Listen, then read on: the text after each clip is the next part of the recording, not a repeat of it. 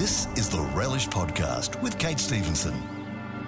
Hi again, I'm Kate Stevenson. It's great to have you back, or for the first time, to the Relish Podcast, a celebration of all those things we love to eat, drink, see, and do. This week on the show, Melbourne does good bars, and so does one of my guests. So it's very exciting to know that Hamish Gunatilaka has opened a new bar right next to his much loved Beneath Driver Lane. Torino Aperitivo is a nod to and celebration of the stupendous Italian tradition that is the afternoon aperitivo. He'll explain how that translates right here in Melbourne. Also, I'll admit it, I am a dumpling fiend. I just love those little parcels no matter which part of the world is making them. So, imagine my excitement when I hear that a new downtown dumpling market is being held right now at Birrarung Marr by the Yarra. Program Director Elena Kirschbaum will join me and explain how we can all get our dumpling fill. And in Eat, Drink, Do Melbourne, Johnny's Green Room is jazzing up their rooftop for summer. Sleek CBD diner Hazel has welcomed a new chef. Marion Wine Bar is opening seven days for lunch over the warmer months, and they're encouraging us all to enjoy vermouth and a snack. How you can build your own four pillars spritz at Yarra Botanica, and Hotel Sorrento is giving us some great reasons to stick around on the peninsula this summer. All that is coming up on the Relish podcast, celebrating the best in food, wine, and travel for Melbourne's Easy Music 3MP. At Easy Music 3MP, relax with us and all your favourite songs.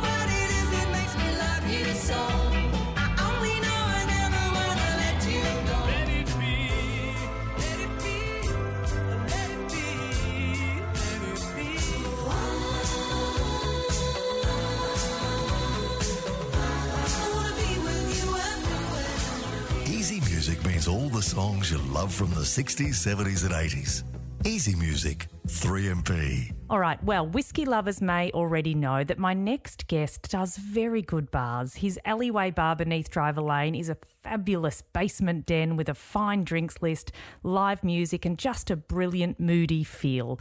But owner Hamish Gunatilaka had another dream building away in the back of his mind, and when the craft beer bar next door came up for lease, Torino Aperitivo was born. He joins me now. Hamish, welcome. Uh, g'day, Kate. How are you? I'm very well. Now I've got to say, I do I honestly do love Beneath Driver Lane. Could you feel the expectation when people learned you were opening another bar? Because I mean it's a much loved Melbourne venue, isn't it? Was there a bit of pressure there? Uh, well, yeah, there certainly is. Um, and, you know, we, we aim to exceed expectations, not just match them. So, uh, you know, we've put a lot of thought and time, effort, and energy into the drinks and food concept. So we think that people will be pleasantly surprised when they arrive and uh, will enjoy the experience. I have no doubt. So I have been to Italy, so I have a little bit of an idea in the back of my head. But tell me, what is the idea behind Torino Aperitivo? So the idea is to bring the actual uh, aperitivo culture to Melbourne. I mean, traditionally, you go to a lot of venues, they have an aperitivo hour or something, and it's just discounted drinks. But the aperitivo culture is a lot more than that. So it's about uh, you know good friends, good company, uh, a place to meet, uh, having a nice drink with a snack in the afternoon, and of course working out your uh, your adventure from there. But uh, I guess we kind of progress from from that as a start, and then move into a a bit of a menu moving forward. And uh, I'm hoping deep down, Hamish, that in order to get this off the ground, you had to do some on the ground research for this. And and I'm assuming do, does Turin itself have something to do with with the name?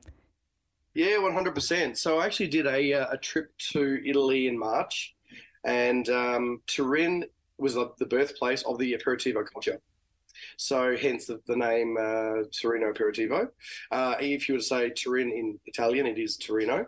Um, so that was, was in the late 1700s. The uh, the culture was created, and uh, again, it was to have have a little nibble in the afternoon to make sure, of course, no one got too inebriated later on. But um, yeah, that was where the whole tradition started. I love it. Now you've got someone there with a um, very Italian sounding name. Who is that? Very Italian. Francesca Camilli. So what's your role at at um, Torino Aperitivo? So I'm their function manager um, and comms marketing wizard at the moment. All right, I love it. So does that mean I'm like I'm I'm assuming Francesca, you you're Italian born? No, I'm I'm a bit of a mix, but my dad is Italian near Rome, we have a different aperitivo culture. I actually just came back from overseas and I was in Rome, um, enjoying the aperitivo time. So it's kind of good to come back to Melbourne and to have these kind of restaurants and places um, to go to. And I know I know you've got the boss there next to you, so you know I'm almost loath to ask this, and I feel like I might know what you're going to say. But you know, having just been back to Italy and coming here and seeing Torino open and operating, how's it how's it running? Does it does it feel authentic? It, it is very authentic. It is very, very authentic. Um, probably my favorite aspect of the authenticity from the Italian aperitivo is the complimentary snacks you get between four and six. Um, the tarallis is actually a mix between a grissini and like a pretzel, and it's very proper from the Rome Rome aperitivo as well. Yeah. So from the Sicilian olives to the Negronis to the fountain, everything is really authentic. Francesca, I you had me you had me at complimentary snacks. Now, Hamish, when I was in Italy, I, I made a terrible mistake at some of the aperitivo bars. Sometimes they're just kind of throwing masses of food at you and it's almost too much. And I get the feeling it's actually meant to be this great experience somewhere between, you know, lunch and dinner where you're kind of getting yourself ready and worked up for the next bit. So what's the plan with food for you guys? What's on the menu? So the aperitif, so the complimentary aperitivo that everyone gets, um, you get uh, some Taralli, as uh, Fran just mentioned, which is uh, famous in the central and up the north. Uh, you get some, you get a couple of olives, and um, you have some uh, some fried polenta. So that's complimentary. So everyone gets that when you sit down, and then we have a small aperitivo uh, list, which is more colder things. We have uh, actually got one warm. We have a, a hot uh, nduja dish, which is kind of like an Italian chorizo. Yeah. Uh, so I actually found these dishes in the south of Italy, uh, in Calabria, and I'd never seen these before. It kind of looks like an oil warmer that you'd put the water in the top, the oil incense in the top, and light the candle. But the whole purpose of this is that it warms the nduja to, to release all the flavors, which is very, very exciting and one of our, um, our signature aperitivo. Yeah, and then I guess the menu goes into a little bit uh, a little bit more developed. So we have twelve small things. We have one large pasta. We have one 500 gram steak to share, uh, one dessert or two desserts, and then uh, and that's it. We've got a great cocktail list, wine list. Uh, of course, uh, lots of lots of uh, spritzes and Negronis, Yeah. including the most famous is is a spritz and Negroni from a from a water fountain that we Um, have behind the bar. I was dying to really, ask about it because I was going to say it's a massive cliche, but those Italians do love a fountain, and you have found the best possible fountain in the world, one that serves Negroni. Now, the other thing is, and, and I sort of had a look at the menu and the drinks list. Um, I've really come to sort of enjoy Italian aperitifs and, and amaros, but I don't know much about them. You have a giant selection. How do you sort of how will you work people through that list? What will what will your advice be to them? So uh, I guess it's divided up into sort of lighter and more floral uh, into the mid body, and then right into the the really bitter, darker spirits. So each each section is listed from lighter style to I guess the heavier before it gets to the next section. So I guess. By doing it that way, it kind of helps people to be able to choose what they like. But of course, our staff are very experienced, and um, we're happy to happy to give some advice. And all the staff have got their favourites, so um, yeah, more than more than happy to help people on their journey there. Absolutely love it. So you make rum, you have an altar to whiskey at Beneath Driver Lane. You are now celebrating the Italian aperitivo. What's next, Hamish?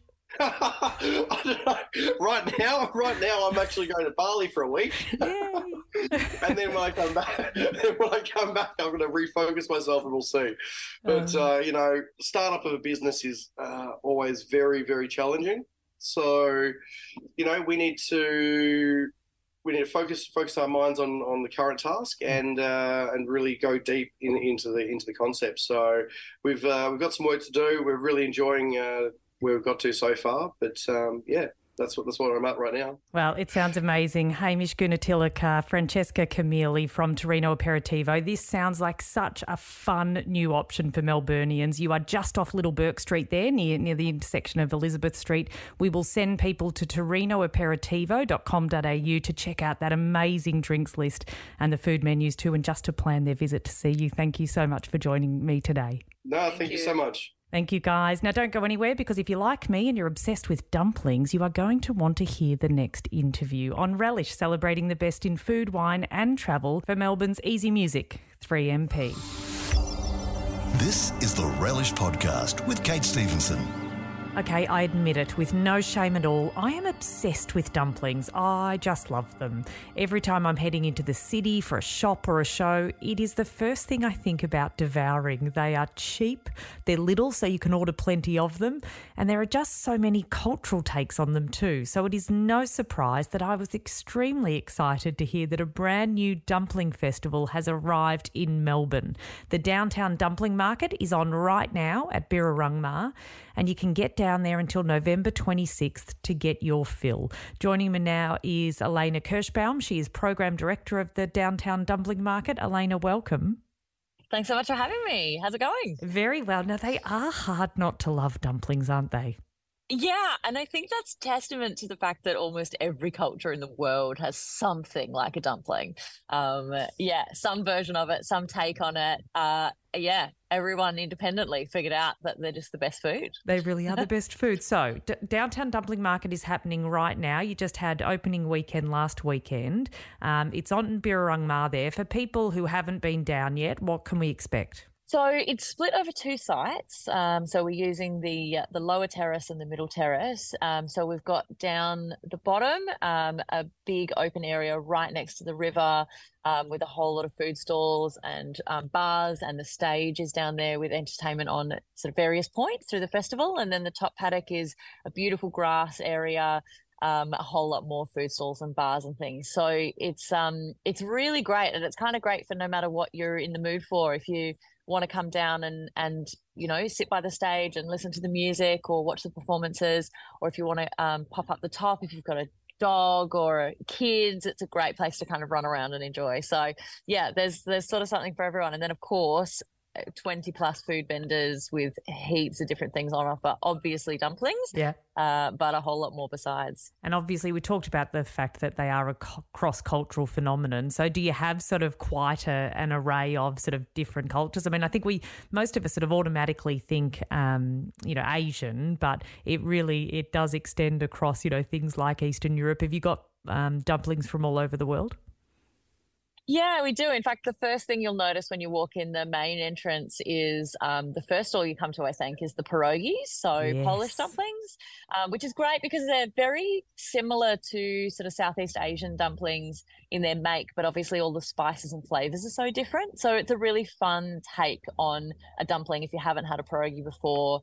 Um, you know, and you like the kind of Southeast Asian style dumplings. It's uh, it's fun to sort of have something that seems so familiar but also so different Yeah. but there's also yeah um from from all across i mean most of the stalls are sort of are asian but from all different parts of asia so we have uh, the nancho nancho man that is doing a butter chicken dumpling which is a fried naan bread dumpling with butter chicken and it's just swimming in the butter Oh. chicken sauce and things um, we've got um sort of Middle Eastern. So we've got a Turkish stall that's doing gozleme, and they're also doing these.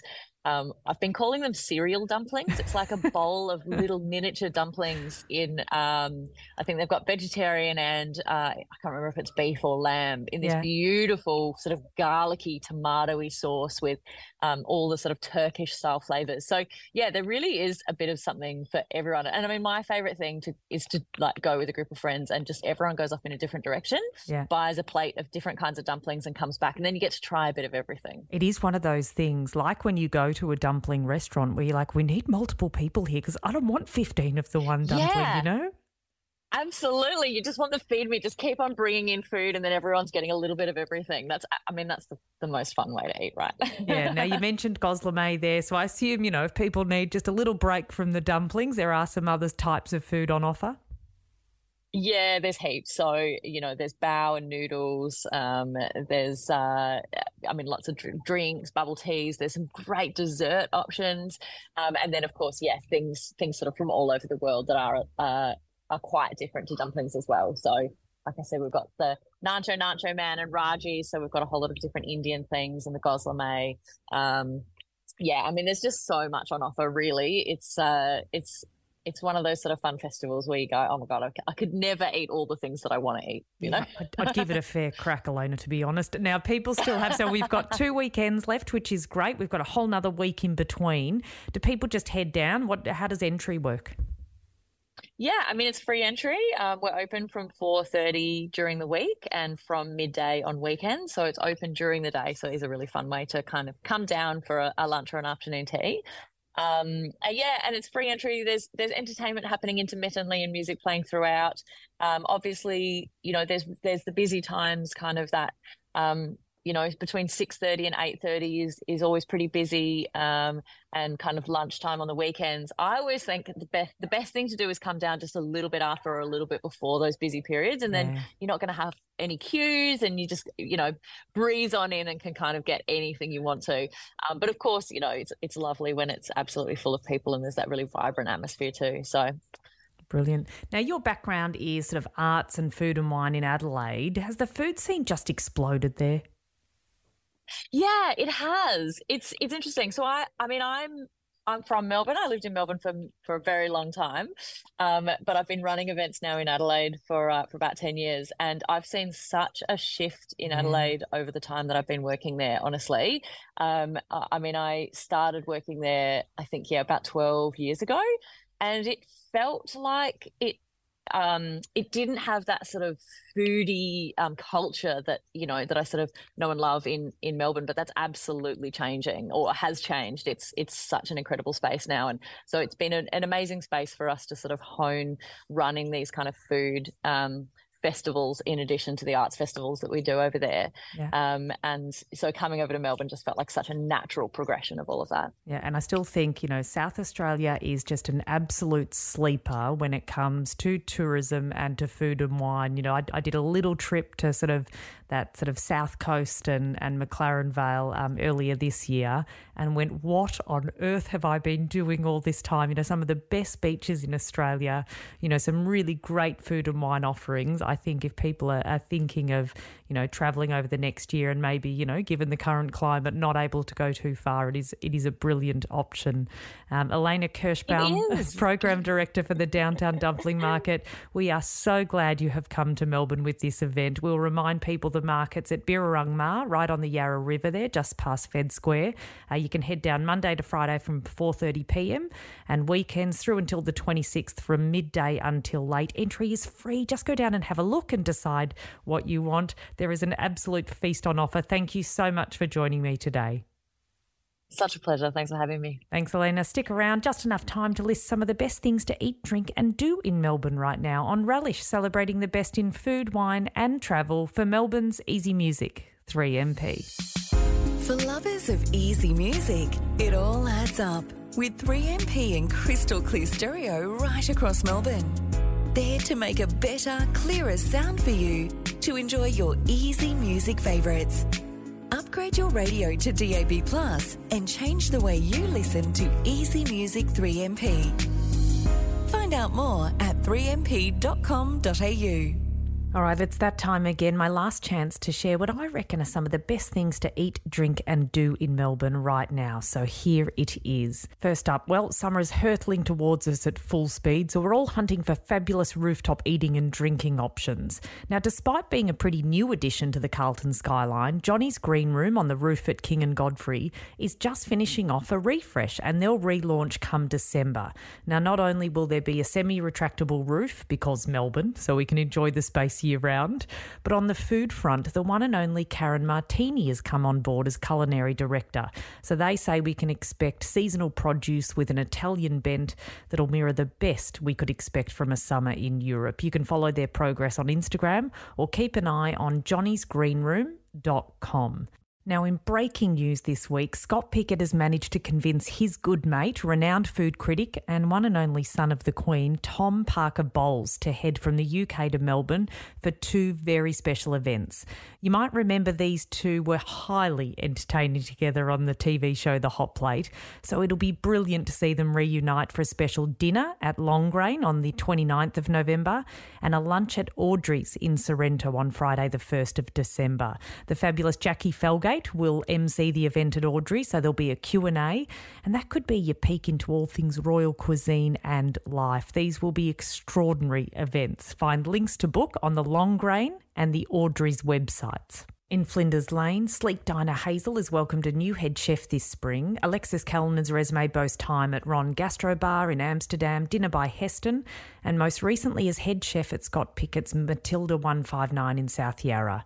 So he'll draw on Hazel's existing commitment to local produce, but bring his European approach and classic techniques while still having a bit of fun. So expect snacks like a thick pork cracker with whipped cod roe or crab hash with aioli or dishes like wood roasted pork belly, charred leek, and wild garlic for main. These guys have just got a hat in the Good Food Guide Award, so it's a perfect time to check out this CBD option. You can grab some more details at hazelrestaurant.com.au to drinking. And while it's basically summer, and in parts of Europe, that would definitely mean that the vermouth is coming out. So the same can be said in Gertrude Street, Fitzroy.